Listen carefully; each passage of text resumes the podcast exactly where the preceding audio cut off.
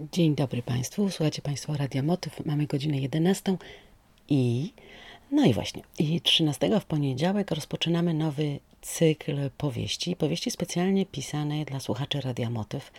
Tym razem to już nie Znak Panna, to już nie Hanka, ale już trzecia powieść, która ukazuje się na antenie naszego radia.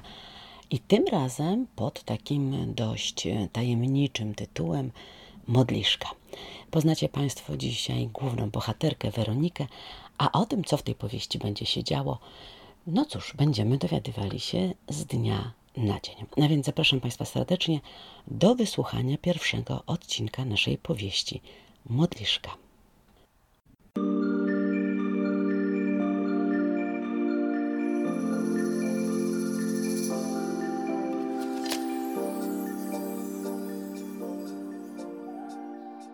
Godzinę temu zamawiałam u Państwa taksówkę na 6.15. Stoję i czekam. Po drugiej stronie zapadła cisza. Halo? Weronika zwróciła się ni to z zapytaniem, ni to z wykrzyknieniem do dyspozytora. Tak, tak, już sprawdzam. No, no sprawdzam, gdzie jest pani taksówka. Weronika spojrzała na zegarek. Było już 11 minut po czasie. Nie cierpiała, gdy coś szło nie tak a dzisiaj szczególnie nie mogła się spóźnić. Samolot nie poczeka. No więc dyspozytor rozpoczął wyjaśnienia z nutką niepewności w głosie. Taksówka utknęła na moście gdańskim. Jest jakiś wypadek. Taksówkarz twierdzi, że za dziesięć minut będzie u pani. Bardzo przepraszamy. Czekam, wycedziła Weronika i rozłączyła się. Do odlotu samolotu nie miała za mało czasu. Ba, można było powiedzieć, że w zasadzie ma tego czasu całkiem sporo, ale z zasady nie lubiła niczego robić na ostatnią chwilę. Chociaż, jak to piszą w ogłoszeniach o pracę, umiała pracować pod presją czasu. No i poza tym, mimo tego, że od 15 lat mieszkała w wielkim mieście, to jej małomiasteczkowość w postaci na przykład ukrytej zabobonności niestety nie zniknęła a więc różnych znaków upatrywała w niektórych sytuacjach. A teraz, kiedy leci podpisać kontrakt, żadne fatum nie było jej potrzebne. Los niezawiniony niestety był jej świetnie znany i nie miała ochoty wystawiać fortuny na próbę.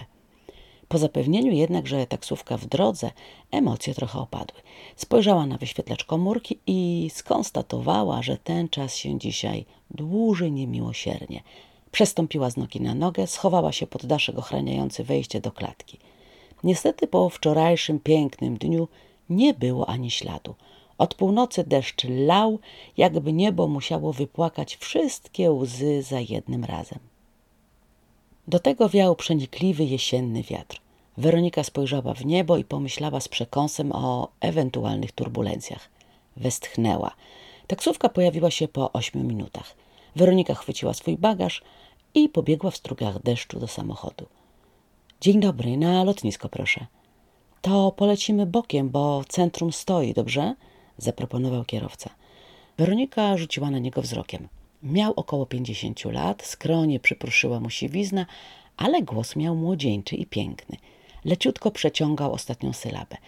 Zgodziła się na jego propozycję, otrząsnęła krople deszczu z włosów, oparła głowę wygodnie o zagłówek, przymknęła oczy i spłynął na nią spokój. Czy nie będzie pani przeszkadzać włączone radio? Nie, nic a nic. Swoje słowa określiła dyskretnym uśmiechem. Przepraszam, że musiała pani czekać, ale ten wypadek był naprawdę paskudny. Nie dopytywała co i jak. Nie chciała słuchać o tragedii ludzkiej. Nie miała na to sił a ciekawość w tym względzie nigdy nie brała u niej góry. Rozumiem, zdarza się, ucięła temat Weronika. Nie miała ochoty na rozmowę, ale kierowca wydawał się życzliwy i ten głos, uwodzący głos lektorski. W końcu więc przyzwoliła na small talking. Wątek polityczny, który delikatnie podrzucił taksówkarz, zbyła. Zorientował się więc, że lepiej pozostać przy wymianie zdań na temat pogody. Nie chciała być niegrzeczna, ale wymiana poglądów politycznych i światopoglądowych zawsze prowadziła na manowce. W sumie przemknęli przez miasto błyskawicznie, trafiali nieustannie na zielone światła, więc bez zatrzymywania osiągnęli cel. Szanowni Państwo, a o tym, co będzie się działo Dalej już jutro o godzinie 11. Zapraszam serdecznie.